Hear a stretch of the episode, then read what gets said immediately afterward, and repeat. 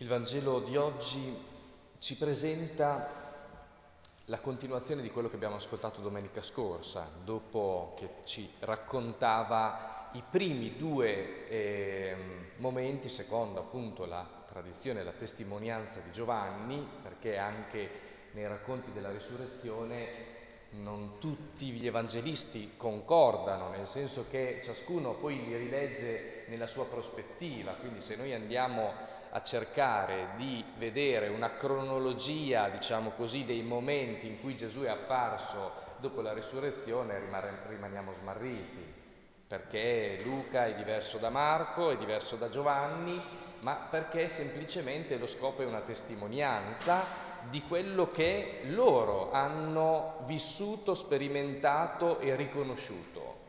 lo scopo non è semplicemente di riportare dei fatti, lo scopo è riportare una esperienza vissuta, quindi lo scopo è una testimonianza.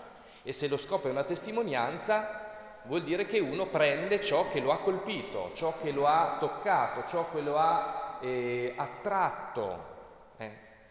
Eh. Dove lo scopo quindi non sono i dettagli per dirti ciò che è accaduto minuto per minuto, giorno dopo giorno, ma lo scopo è una testimonianza. Quindi e i fatti vengono presi a seconda di quello che ha colpito l'uno o l'altro evangelista, secondo quello che è la testimonianza che ha vissuto e quindi intende riproporre, offrire.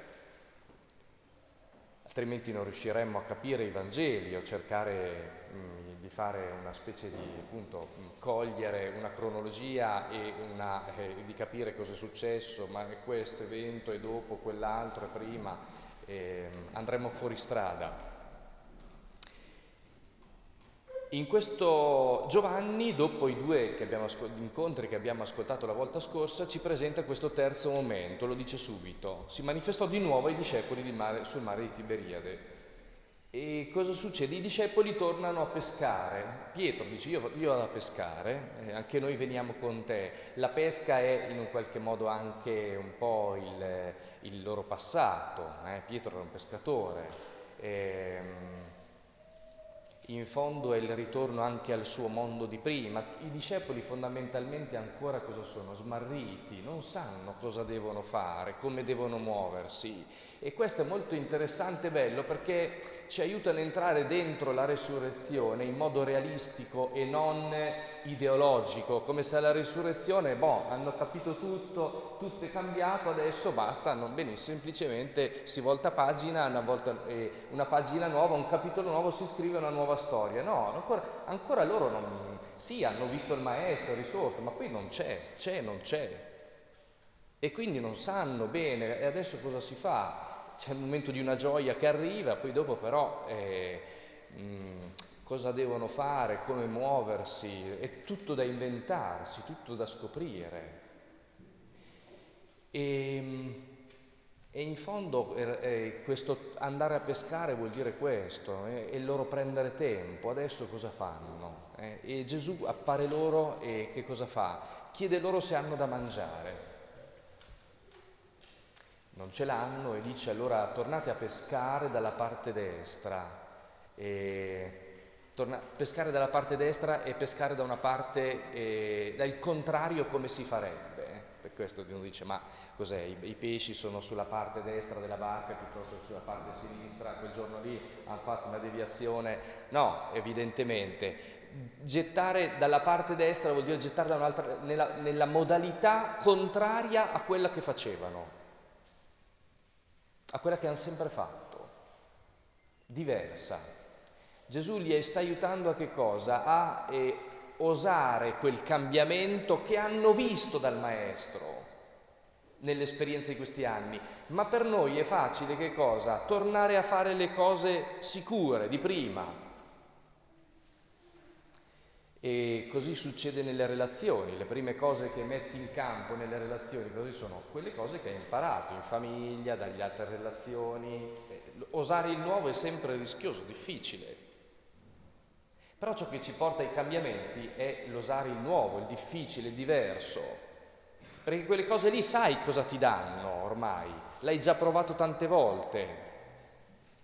Il, sai benissimo che se ti poni in un certo modo verso tuo marito, tuo figlio, così, ottieni certe cose, però sai benissimo che dentro di te vorresti ottenere altro e non sai come fare e rischiare qualcosa di nuovo è sempre faticoso. E l'interesse di Gesù qual è? Non è chiedere da mangiare, cioè in fondo cosa gli chiede? Cos'è questa domanda? E ha interesse non che lo riconoscano, questa, questa è la cosa bella, cioè Gesù non è che va lì e appunto gioca a nascondino per vedere se lo riconoscono, quando lo riconoscono, come se la pretesa, l'importante fosse riconoscerlo. L'importante è cosa? Che loro riscoprano e ritrovino vita dentro di loro, la gioia. E gli chiede se hanno da mangiare, cioè se stanno bene, se sono contenti, se c'è vita dentro di loro e gli aiuta a tornare a pescare, a riprovare, a riprovare in un altro modo, cioè li incoraggia. E cosa succede? Quando vanno a pescare, quando ritrovano la fecondità, vedono i pesci che entrano, così il discepolo amato dice a Pietro, è il Signore. E lo riconoscono, il primo che lo riconosce è sempre in Giovanni, il discepolo amato, cioè chi in un qualche modo... Eh, è amato sa riconoscere i segni della presenza di Dio dentro la vita. E mm, in questo sarà sempre nella storia della Chiesa che il carisma, prima dell'istituzione, vede dove il Signore è presente. E abbiamo bisogno di fare un'esperienza, che cosa? Che la nostra vita riparte, che tu torni a gioire. Allora lì puoi riconoscere il Signore. Noi tante volte cosa succede? Che anche un po' come siamo stati un po' abituati, Gesù è presente, da un po' abbiamo imparato dal catechismo, nella parola di Dio, nella messa, nei poveri, benissimo, ma cosa ci serve questo?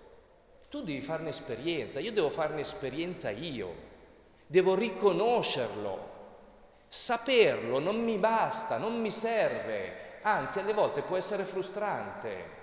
Abbiamo bisogno di riconoscere. E Gesù che cosa fa? Aspetta che possano riconoscerlo. Tu hai bisogno che, tuo marito hai bisogno che riscopra te come moglie e viceversa, che tuo figlio riscopra che tu sei un padre che lo ama. Non che tu glielo dica, ma io sono tuo padre, io sono tua madre, io sono tua moglie, eh ma questa è la tua famiglia.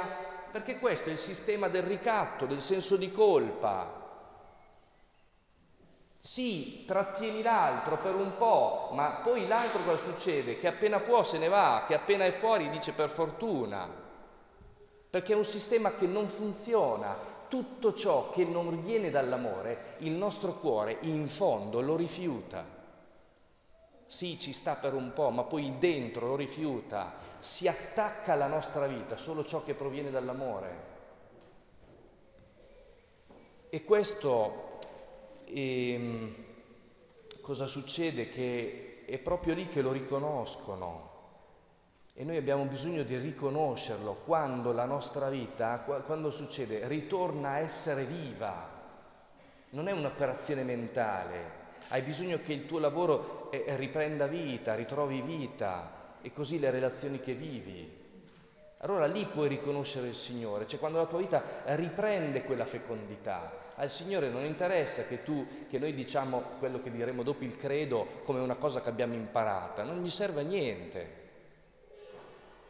Ma che dentro gli, gli interessa che cosa? Che noi ritroviamo la speranza di vivere, il desiderio di amare, il coraggio di osare. E questo e questo, in questo incontro è, è, interessante che appunto eh, arrivi anche nel tempo, Gesù attende questo da loro. Hm? E, um, hanno bisogno di fare questa esperienza, hai bisogno di fare un'esperienza di vita per di, tornare a credere nella tua famiglia, in tuo marito, in tua moglie, in tuo figlio, nel lavoro che fai, altrimenti sono parole che le fai perché devi, o perché te l'hanno detto, o perché sennò dopo qualcuno ti dice qualcosa, ti dice su. E quando hanno finito di mangiare, di vivere questa esperienza di condivisione, di comunione, che è un richiamo all'Eucarestia anche, e Gesù a Pietro fa questa domanda, Simone di Giovanni, mi ami tu più di costoro? E, e glielo chiede per tre volte. E e alla terza volta evidentemente Pietro, come dice il testo, è addolorato che per la terza volta glielo chiede, perché quel tre per Pietro è, ce l'ha ancora qua, mm, non gli va giù. E il problema è questo, che, che Pietro ha un problema su quel tre, perché per tre volte ha detto non lo conosco. Perché Gesù torna su questo aspetto? Perché Gesù torna su questo episodio con Pietro? La prima cosa interessante e bella è questo. Pietro, Gesù non gli chiede, sei pentito di quello che hai fatto, che mi hai rinnegato? Sei dispiaciuto? Eh, perché, magari poteva chiedere, perché lo hai fatto? Perché lo hai fatto? Perché mi hai rinnegato? Non gli interessa questo. Interessante. Ci dovrebbe fare aiutare a riflettere su tante volte come viviamo noi la confessione, no? Un po' come una lista di cose Gesù fa tre domande uguali. Mi ami? Qual è? Perché, e, perché a Gesù interessa solo questo. Non gli interessa che noi andiamo a fare degli elenchi di cose che non abbiamo fatto o andiamo a indagare le motivazioni per cui, perché le motivazioni cosa sono? In fondo le motivazioni sono tutte racchiuse dentro la parentesi dove c'è scritto debolezza e fragilità. Certo, possono diventare delle scuse, benissimo, ma sono quelle. E il problema è che non è andando a indagare nella speranza poi di recuperare e riscattarci che noi diventiamo capaci di amare. Gesù sa, è questo che chiede a Pietro, se lo ama. E cosa deve fare? Tre volte lo porta, che cosa? A guardare fino in fondo quella cosa che non gli va giù, a guardare fino in fondo la sua fragilità, quella che Pietro vorrebbe non guardare, perché questo è il punto. La difficoltà, Gesù sa bene di Pietro qual è? Che deve perdonare se stesso. È la difficoltà più grande della nostra vita, è perdonare noi stessi. Perdonare se stessi è la più grande difficoltà e Gesù lo sa, per questo a Pietro glielo chiede per tre volte. Perché altrimenti cosa succede? Che Pietro sarebbe andato avanti come prima.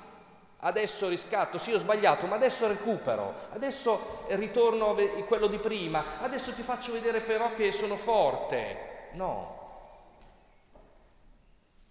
Gesù vuole che Pietro possa guardarsi debole e cogliere dentro di sé se c'è una cosa sola, che, che l'amore che ha comunque in fondo è più forte di tutte le sue paure che lo vorrebbero paralizzare. Adesso che può vedere le sue fragilità, che ha visto le sue fragilità, che ha visto la sua debolezza e che non deve nasconderla, adesso può amare. Finché amiamo cercando di nascondere la nostra fragilità, le nostre debolezze, andiamo forti di una prestazione Adesso Pietro che cosa può fare? Adesso invece può imparare ad amare, può veramente essere pastore secondo il cuore di Cristo, che non gli chiede prestazioni impossibili e di essere il più bravo degli altri, ma di amare e di ripartire consapevole delle proprie fragilità. E che la cosa che gli chiede è questa ogni volta, se lo ama, se amiamo,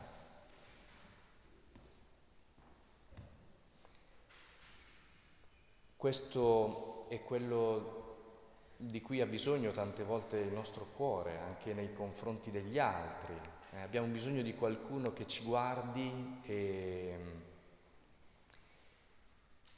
e non ci inchiodi di fronte alle nostre fragilità, di fronte alle nostre debolezze, ma ci chiede ancora una volta questa, che cosa c'è nel profondo del nostro cuore? E di riattivarci a partire da lì che nel nostro cuore c'è ancora il desiderio di amare, c'è ancora quella volontà di bene che nonostante tutto ci anima, che dentro tutto ci anima. E la nostra debolezza allora diventa una risorsa perché ci aiuta ad amare non come una battaglia dove ti faccio vedere che sono più bravo di te, ma come un camminare insieme, consapevoli che tutti abbiamo bisogno gli uni degli altri. Allora vogliamo chiedere al Signore che ci aiuti a, a non aver paura di entrare dentro eh, le nostre fragilità, di poterle guardare con questa unica domanda che è la domanda della vita, che è la domanda dell'amore, perché possiamo anche noi rispondere eh, in autenticità dopo che ci siamo visti in questo modo come Pietro, dicendo Signore tu conosci tutto, tu sai che ti voglio bene.